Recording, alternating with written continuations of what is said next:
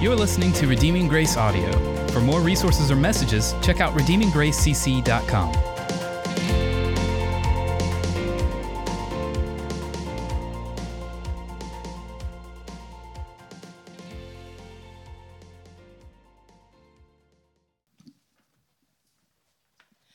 For this is a gracious thing when, mindful of God, one endures sorrows while suffering unjustly.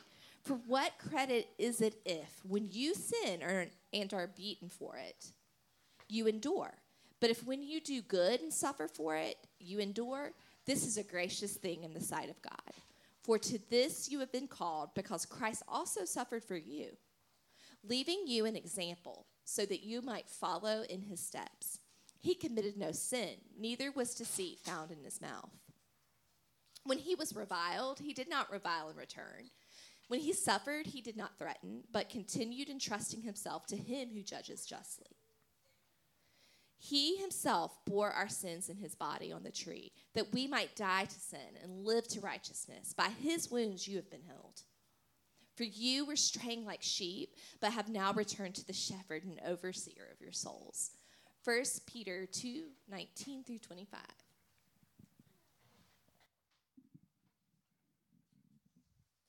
So in the 90s, there wasn't really any athlete more popular, more imitated, more desired to be around than Michael Jordan.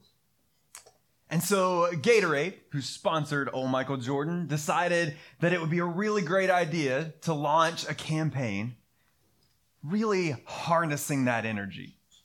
And so they put out a commercial where Michael Jordan was out in a bunch of different situations and there were all kinds of people around him trying to imitate him, trying to be like him. And the catchphrase there was that everybody wants to be like Mike.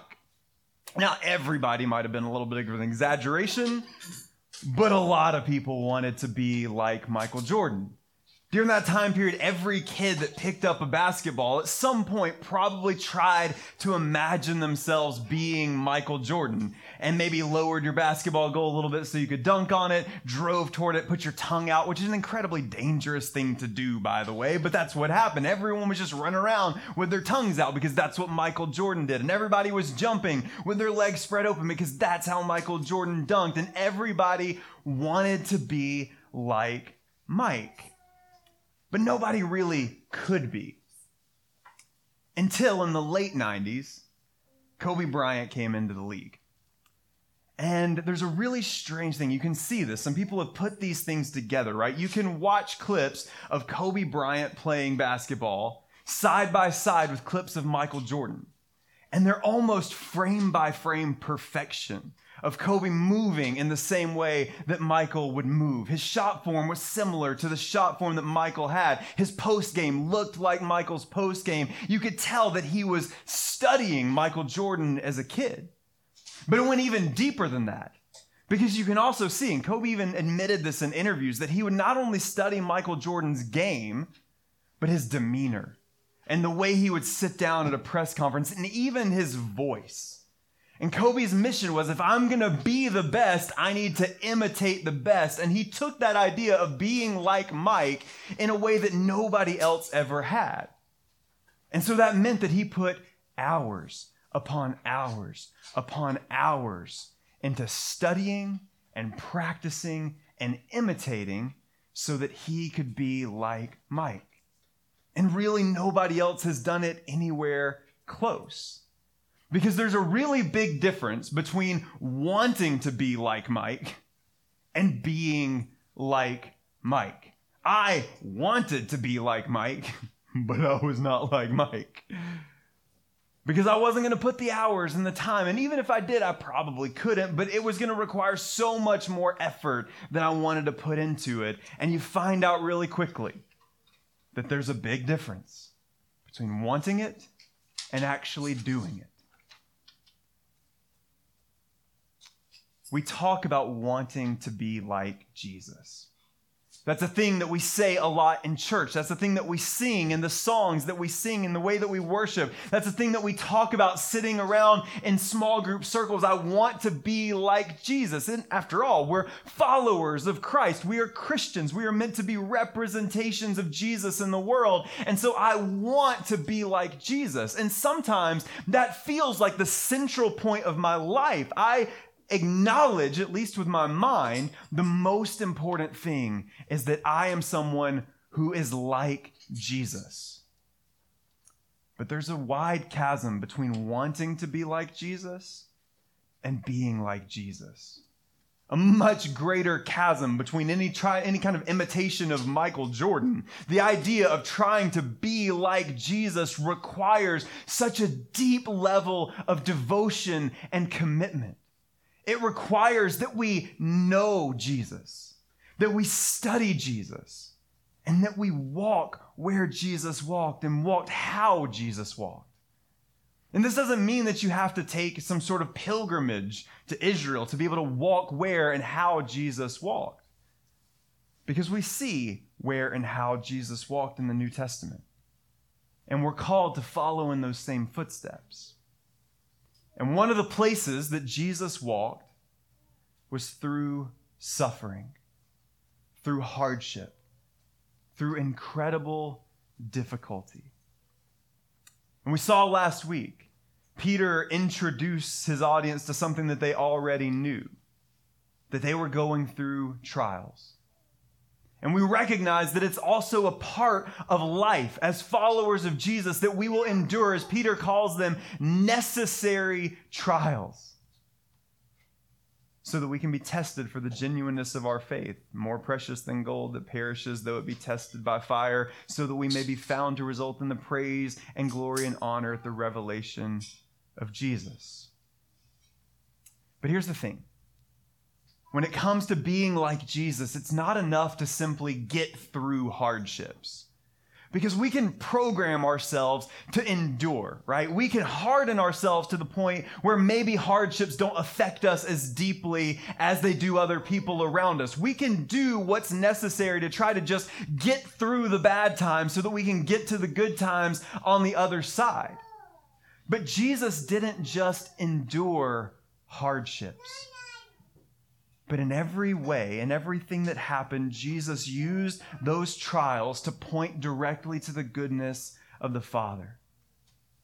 And in the same way, it's not enough, enough for us to simply endure our hardships, but to recognize those hardships as an opportunity to bring praise and glory and adoration to the name of Jesus. And so we're going to look at Peter's teaching today and see how a kingdom of priests like us can learn from the great high priest in order to live in such a way that even in the darkest and hardest times, we can exalt and lift up the name of Jesus. And so let's look at this passage that Stephanie just read. And we see right off the bat there that Peter begins talking about this idea of walking in suffering of leading us into this pathway of following after Jesus. He starts off by saying, For this is a gracious thing when mindful of God, one endures sorrows while suffering unjustly.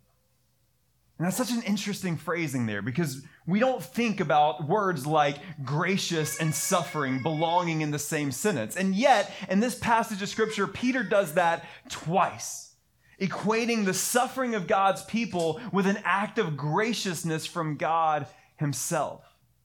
And as Peter starts to lay out this picture of what suffering really is, he's leading us, like everything, the gospel reshapes our vision of what suffering is.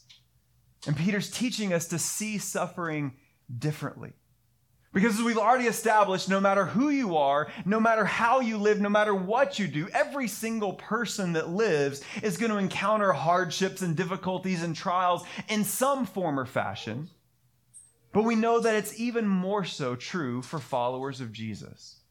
That we have a promise that life following Jesus will absolutely bring difficulties. And this original audience absolutely understood that. They were going through an incredibly difficult trial. In verse 21, he says, For to this you have been called, because Christ also suffered for you. And this is where things get, I guess, kind of hard to reconcile in our minds. Because Peter's looking at this church, at this group of Christians who are enduring persecution, they're doing, enduring feelings of exile and loneliness and being ostracized. And Peter says, This present trial that you are enduring, this hardship that you are enduring, you have been called to that suffering. You've been called to that hardship for a purpose. And so we see here that not only is suffering a part of life, not only is it a regular occurrence in anyone's life, but at times in the life of Christians, not only do we just happen into suffering, but sometimes God actually calls us in to suffering and trials for a purpose. And just like these early Christians, they didn't seek it out. They didn't have to go looking for hardships. They didn't have to go looking for trials those things came to them. They weren't out trying to find people to persecute them. They weren't looking for opportunities to be ostracized and exiled. This just happened because they were followers of Jesus. The trouble and the trials found them. And just like they didn't have to go looking for these hardships, neither do we. And sometimes we've already talked about the fact that it can be easy to just look for comfort and security and try to avoid trials altogether. But sometimes we can be guilty of doing the opposite. Sometimes we can be guilty of being Christian storm chasers where we're just looking for hardships and we don't feel like we're being faithful if we're not being oppressed. We don't feel like we're being good enough for Jesus if life isn't hard. And so when things are easy and when there's times of success and times of triumph, we look at that and say, mm, I don't know, this doesn't feel right. I've heard that I'm supposed to be suffering for Jesus, and so something must be wrong. And so we try to go out and find that. Or on the other side, we can just be hyper paranoid and aware and look for persecution and look for trials when they don't actually exist. But we don't have to do that. Because at one point in time in our lives, no matter who you are, that kind of persecution, that kind of hardship, that kind of struggle, those kind of trials will absolutely find us both individually as followers of Jesus and also as a church and as the church. There will be seasons where we are called into trials for a purpose, and we don't have to hunt those down. And we know that in our personal lives. I'm sure, I imagine that you've probably experienced some of these things in your life as you followed after Jesus. We have experienced those things as a church in the weird history of our church. We experienced those things as a church all over the world over the past few years as we had to deal with the fallout of the pandemic and everything that happened there and tried to reconcile and understand what it means to be a church in these kind of situations. We know that these times will come. And our calling as followers of Jesus and our calling as a church is to exalt the name of Christ and reflect his image in the times of success and in also how we endure in times of suffering. But thankfully, when hardships come, because no matter how much we try to prep ourselves for them, when these things actually come, it's hard to know what to do. It's hard to know how to act. It's hard to know how to reflect Jesus in the difficult times. But thankfully, when those hardships come, we don't have to figure it out on the fly. Because Peter continues here in verse 21. He says, For to this you have been called, because Christ also suffered for you, leaving you an example, so that you might follow in his steps. Again, we come back to our main purpose as followers of Jesus to be like Jesus and to make Jesus known by following his example. And there may be no better way, or at least no more shocking way to the world around us to make Jesus known through our actions than to do so by reflecting the nature of Christ in the most difficult and hard times that we experience. And so, what's the example that Jesus set for us? How are we meant to live when hard times come, especially those unique hard times that are so clearly a calling that Jesus leads us into for the purpose of testing our faith, refining us like fire, and making the glory of God known in the midst of our weakness and suffering? How do we live like that? Well, Peter tells us some of the things that Jesus did. And the first thing is that he committed no sin. He says, Christ also suffered for you, leaving an example so that you might follow in his steps. He committed no sin, neither was deceit found in his mouth. I want to be really careful to make sure that we understand that not all suffering is created equal. There are hardships that very clearly God calls us into that have spiritual ramifications, that have spiritual purposes for the testing of our faith, that are seasons that God directly leads us into for a very clear purpose, whether individually or as a church. There are also times when we suffer just because the world is broken and hard and difficult. And it's those seasons that God has left us in so that we can come together, strengthen one another, and walk through those things well. There are also times that we suffer because we've earned it. There are times that we suffer because we have done something that makes us then worthy of suffering. We have sinned in a way that we have to deal with those consequences. We have gossiped about somebody and have to deal with the fallout of the chaos that can come in relationships there. We have made decisions that don't honor and glorify God, and He leaves us to the ramifications of those decisions.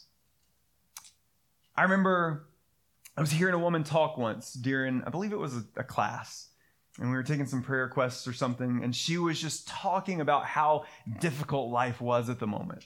And she kept using the language of Satan is really getting on me right now. You know, I'm just really struggling. I'm feeling just so overwhelmed and so broken down because the devil is just really getting me. He's just really getting me.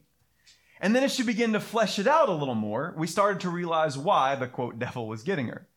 And it turned out that she had had this massive traffic violation, right? A big speeding ticket that was going to be a really big deal. A lot of points on her license might have resulted in the loss of her license. She had a court date for that. She didn't pay the fine. She skipped the court date. And now she was looking at a really heavy penalty. And all of us were just kind of sitting around thinking, hey, sis, I don't think that's the devil getting you.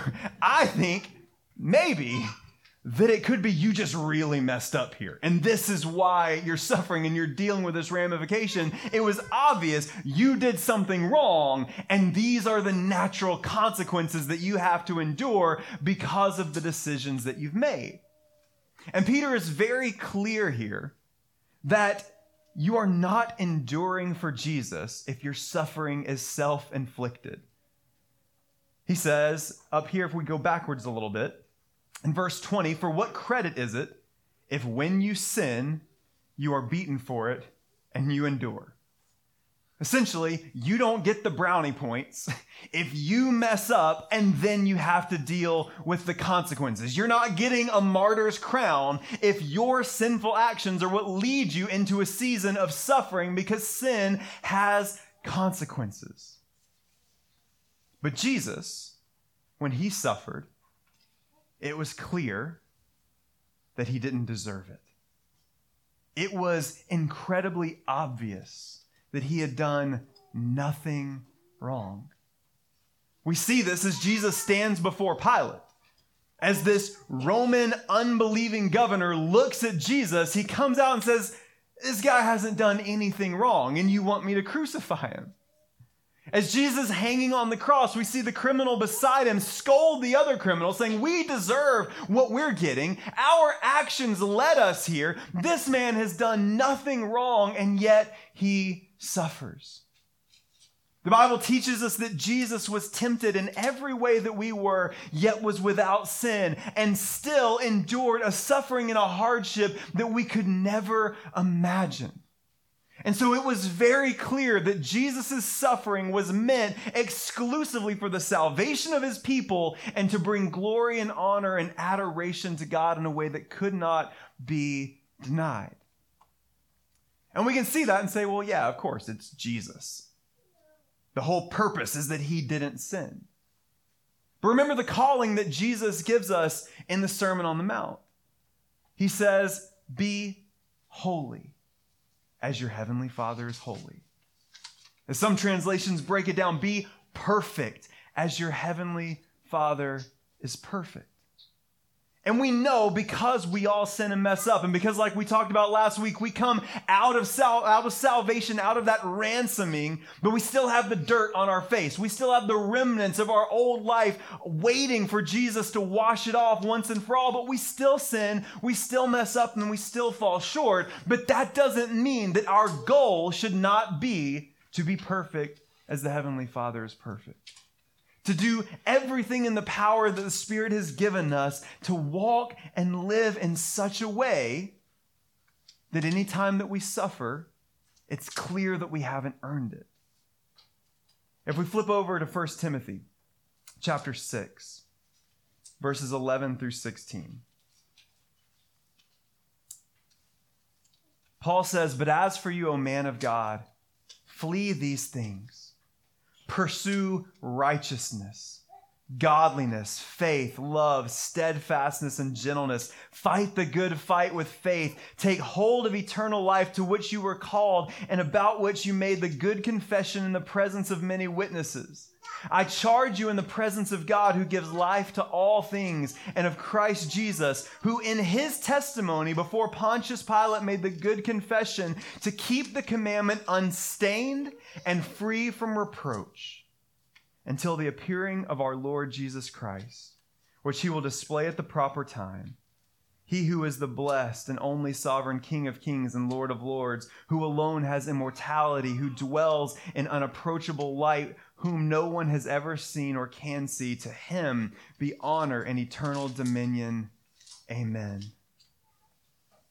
Paul calls those of us who have been saved by Jesus to live like Jesus to refrain from and abstain from sin, to flee away from all unrighteousness and all unholiness, and to cling on to steadfastness and gentleness and righteousness and holiness, so that that confession that we bear, that we learn from Jesus, that the faith that we have in Jesus will go unstained and unmarred because our lives are lived in such a way that it is worthy to the calling to which we've been called. This is a calling to live in a way that makes it clear that any suffering that we endure is clearly unjust or unearned. But also, we need to be self aware of the times when it is. To be very reflective on the times when we have led ourselves into a season of suffering because of our sin and because of our weakness. And then those times, not fight it with excuses, not fight it with hiding or pulling away, but with confession and repentance and transparency and with trust, dealing with the consequences and then moving forward in righteousness but as so long as we can to hold fast to our confession and to live in a way that is upright and holy so that when we endure that suffering and people ask the question why? Because oh that looks like a good person and they're making the right decision. So that in those moments we are able to point clearly to Jesus.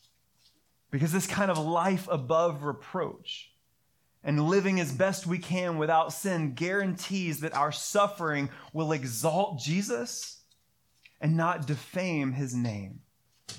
And so we need to follow that example of Jesus that as best we can to live life without sin, so in the midst of suffering, we can point to Christ. But he doesn't stop there. Because Peter says he neither committed no sin, nor was deceit found in his mouth. When he reviled, he did not revile in return. When he suffered, he did not threaten but continued entrusting himself to the God who judges justly. So not only did Jesus commit no sin to earn that suffering, but when he was going through that suffering, he didn't revile or threaten. He didn't respond in turn. And here's a little secret about me this mouth is a bit hard to control. especially when it feels like it's justified. Anytime I feel like something has happened that is unfair, or somebody says something about me that's untrue, or somebody says something about me or does something to me that I feel like warrants some sort of justice, there's something that just wells up inside of me that wants to react in an equal, I would say, in a more harsh way than what was doled out to me. But when we look at the example of Jesus, as Jesus stood on trial, before Herod and Pilate, two men that had no right to judge Jesus. He didn't plead his case.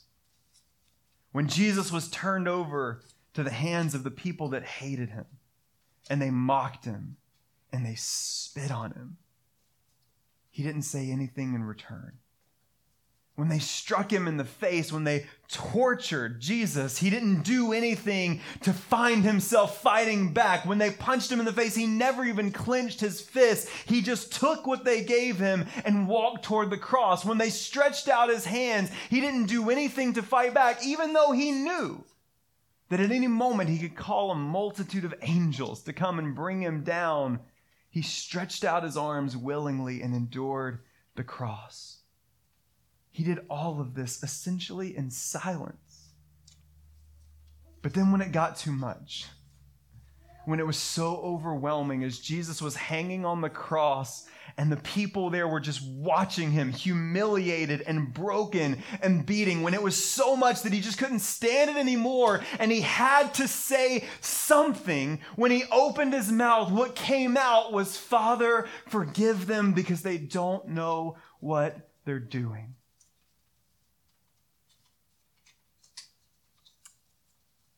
There's something intrinsic within us that has a desperate need for fairness, for retribution, for revenge, or even for pity. When something bad happens to me, I want people to know about it. So I either want to be able to make it known so that I can get revenge or retribution or get back what's mine, I want people to know about it so someone can interject on my behalf and make it right for me. Or I just want people to know so they feel sorry for me. And so maybe they'll do something for me, or maybe I'll get a little bit of attention. But this need for fairness and retribution and pity, what that does is when we go through times of suffering, is it takes all of the attention and puts it right on me. This takes my trials and makes me the center of attention and the center of focus. But when Jesus endured trials, when Jesus endured hardship, when Jesus endured suffering, he took that suffering and instead of pointing all the attention to himself, Jesus took all the attention and pointed it directly to the Father. And as he was suffering and pointing to the Father, he also was using every last bit of energy he had to minister to those and to care for those around him. And our calling is to do exactly the same. We've talked about this before, but not only can Christians pour out of an empty cup, there is an expectation that we are going to pour out of an empty cup. That when we are oppressed and downtrodden and broken and hurting and weak, that it's in our weakness that we are made strong through Christ Jesus that it's in our lowest points that we can best point towards Christ Jesus, that it's even in the midst of our suffering that we have the ability to best reflect the nature and character of Jesus to all of those around us. That when we suffer, when we're called into hardship, when we experience any sort of trials in our lives, our mission should be to point to Jesus and to love our neighbors as ourselves. But this is where church is so crucial. I think one of the most dangerous things that we can do to church is reduce it down to that event where we get together and we sing some songs and we hear a sermon and maybe we have some activities together and some programs and I get my base needs of peopling met and I get to spend some time around some people and feel good about it and check some boxes off because that's not church. Those things happen in church. Sermons are important in church. Worship and music is important in church. Those kind of fellowship and events and those structured things are important. But the core of what church is, as we saw in Acts chapter 2, is a group of believers united together by the gospel, loving and praising Jesus together, and loving and caring for one another in a way that no other institution or organization possibly can. See, if I'm going to try to pour out of an empty cup, I need some people around me who might be a little more full. If I'm going to go through hardships and suffering and difficulty, I need a group of people around me where I can come to you and say, Hey, listen, I'm struggling and I'm broken and I don't need pity, but I need love. I need compassion. I need kindness. I need gentleness. I need your steadfastness because I don't have it right now. But just because I'm suffering doesn't mean that I am exempt from doing the work of ministry. And so if I'm going to do what I need to do in the midst of my hardship, I need you to hold me up while I do. And as a follower of Jesus and a member of this church, if you are enduring hardship, if you are suffering, if you are going through a present trial, you're not exempt from pointing to Jesus and loving your neighbor as yourself. You don't get the day off from being a priest in the kingdom of God. But you should be able to come to your brothers and sisters in Christ and say, Hey, I'm hurting. This is hard. I'm overwhelmed. I'm oppressed. I'm dealing with some persecution. I'm dealing with some things that are beyond my control, and I didn't do anything to earn this, but yet here I am. And so I need you. And I need to be able to be there for you and to pick you up when you feel weak, to be your steadfastness when you don't feel like you've got it all together, to be your strength when you feel weak. That is the purpose and the mission of the church. Because if it's just about me and what I can do, me personally, I'm probably going to seek revenge. Or maybe you're a person that's going to seek fairness. Or maybe you're somebody that's going to seek just the sympathy and pity, but by ourselves, we're just going to turn it in and make it all about us. But when we endure these things together, when we're there for one another, when our brothers and sisters in Christ go through times of hardship, it enables us to be able to do well what Jesus did to use our suffering as an opportunity to glorify the Father and to still look as Jesus looked with compassion and love and mercy at those around us and be ministers of the gospel. And the way that Jesus was able to do all of this, from committing no sin and suffering anyway, to going through all of his hardships without reviling or threatening in return, the way he was able to accomplish this was that he trusted in the Father. He says, When he was reviled, he did not revile in return. When he suffered, he did not threaten, but continued entrusting himself to him who judges justly. One of the things that marks Jesus' ministry and that makes me realize how far I have to go to be like Jesus is that daily, before the sun came up, Jesus got away from his disciples, he got away from the crowds, and he went to the Father in prayer. See, for me at least, a lot of times prayer is reactionary. When something bad happens, then it's okay, now it's time to go pray because all these hard things are happening. And so I need to go to Jesus and I need to start praying to the Father. But for Jesus, prayer was preparatory. He was spending his time when the crowds were gathering around when things were going well, when it seemed like everything was moving in the right direction to the disciples, when they were moving on up to the place they wanted to be, those were the times when Jesus was going to the Father daily in prayer because he knew that hardships were coming. And then as that Passion Week approached more and more and more, we see Jesus praying more and more and more. And we see Jesus praying in such an exemplary way. Because not only was he praying continuously, because Peter says that he was continuing to entrust himself to the Father, but he prayed openly and honestly. We see Jesus in the garden when he is so grieved and broken about what's going to happen that he begs God to change the plan. He begs God to change the story that was written before the foundation of the world. He says, God, if there's any other way, if there's any way this cup can pass from me, let it be so. He prayed so openly and vulnerably, but also willingly, saying, Not my will, but yours be done. And that's the example that we need to follow. To endure like Jesus, we need to pray like Jesus.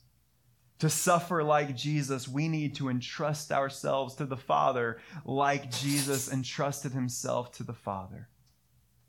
We need to be people who pray often, not just when things are hard, not just when life is spiraling out of control, not when we find ourselves in the midst of the storm, but we need to be the kind of people who know that whether it's today or some other day, that a storm is coming. And sometimes those are storms that are called into our lives for a purpose, and they're going to be hard. In fact, they are going to be harder than what we can deal with on our own because that's the purpose of these sort of things. And so we need to be praying day after day, even when things are going well, that God would prepare us for the storm, that He would prepare us for the trials, that He would prepare us for the difficulties.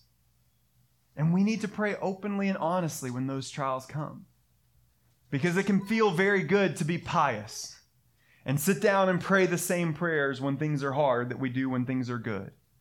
Or just make a prayer request list. God, this thing is in my life and you know it, and I would like you to take it away. Thank you and amen. But to pray with the kind of honesty and vulnerability that Jesus prayed with. I mean, Jesus tells us God knows what we need, but he still wants us to pray for it. And he invites us to come willingly with just open hearts, torn wide open, saying, God, this is hard. God, I don't understand this. God, I don't like this. God, why am I enduring this? With all of our questions, with all of our doubts, with all of our just whining. And we can lay it at the feet of God and be as open and vulnerable and honest as we can. But in the midst of our openness, we also need to be praying willingly saying, Yeah, I don't know why this is happening. I don't get it. I don't understand it. It doesn't feel good, and I don't know how I'm going to get out of this. But not my will, but yours be done. And I'm going to walk with you through this trial and this suffering and trust you through the process. But even with all that prayer, while it's easy to say these things, to really do them just kind of feels above our pay grade. If life is going okay for you right now, I don't feel like I have any major hardships happening in my personal life.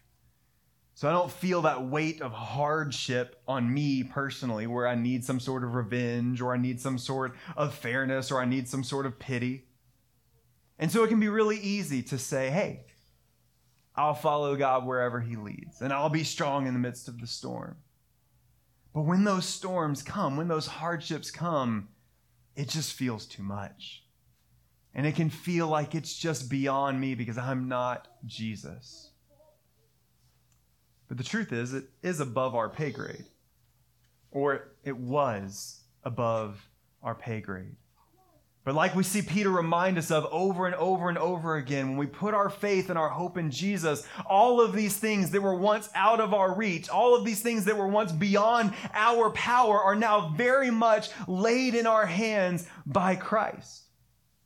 Because Peter says he himself bore our sins in his body on the tree that we might die to sin and live to righteousness. By his wounds you have been healed. For you are straying like sheep, but now have returned to the shepherd and overseer of your souls.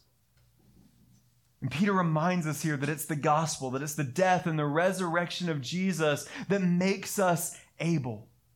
Because as Paul says, it's no longer I who live, but Christ who lives within me. And so I'm not limited by my weaknesses. I'm not limited by my fears. I'm not limited by my sins or my shortcomings because it's no longer I who live, but Christ who lives within me. And so when those times come where I'm called into suffering, I don't have to rely on my own strength, but I can walk how Jesus walked because Jesus not just walks through it with me, but Jesus is living within me so that I can be the kind of person who is tempted in every way, but doesn't give in to sin. I can be the kind of person who, when hardship or oppression or threats come against me, I don't revile or threaten in return. I'm the kind of person who, when things don't make sense, I can entrust myself to the Father, not because of who I am, but because of who lives and reigns within me in Christ Jesus. So, whether it's now or whether it's later, as a follower of Jesus, one day, and sometimes many days, you and I are going to be called into a season of trial and difficulty for a purpose.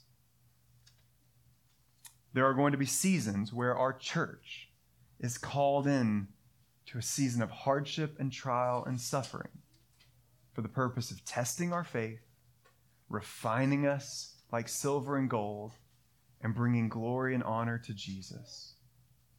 And so we need to begin now learning from the example of Christ, having the mind of Jesus, so that even in the darkest and hardest times of our lives, we can reflect our great high priest bring glory to the name of Jesus, and continue the work that He's called us to do of loving our God with our heart, soul, mind, and strength. And even when we feel like we have nothing to give, loving our neighbor as ourselves.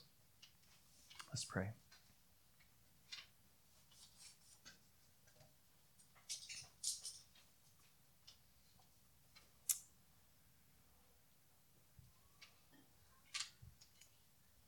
Father God, this is one of those times when we have to just ask why.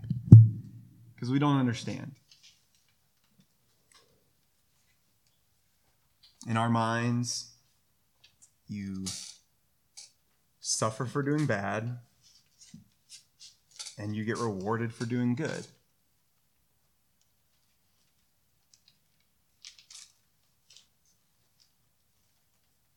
But we thank you that Jesus committed no sin and still chose to stand in our way as a perfect and holy sacrifice so that we could know you and the power of your salvation.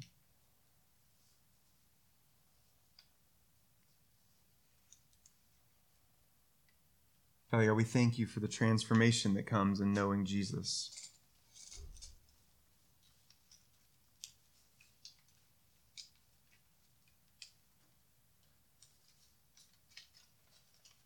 We thank you that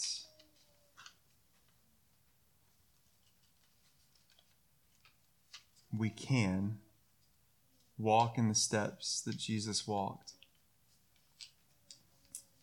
even the ones that lead to trials and hardships beyond our capacity to handle it.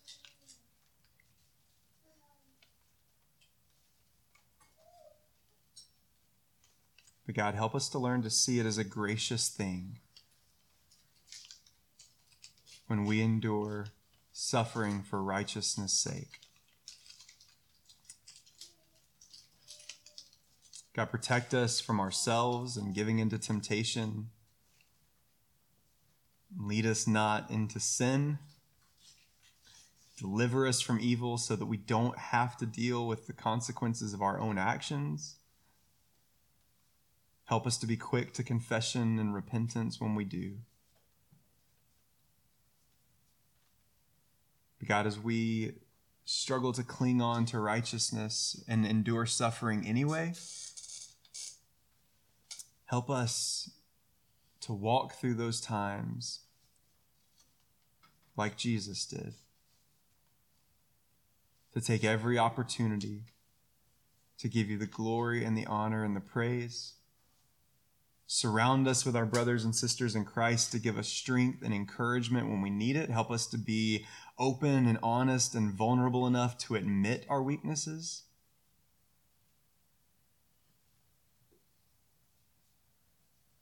And God, help us to work together.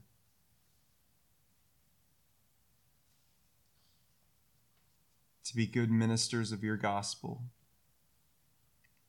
in the easy seasons and in the difficult, in the good seasons and the bad, in the times of health and in the times of sickness, in the times of prosperity and in the times of poverty.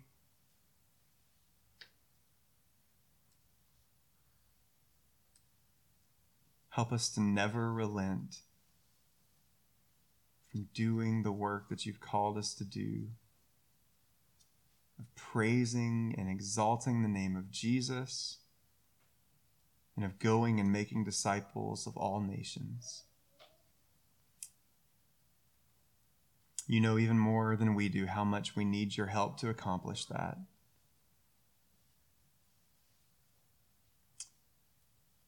So we pray that through the power of your Spirit, you would make us able and that you would remind us that it's no longer we who live, but Christ who lives within us. And that you'd give us the strength to do what you've called us to do. We pray all this in Jesus' name. Amen.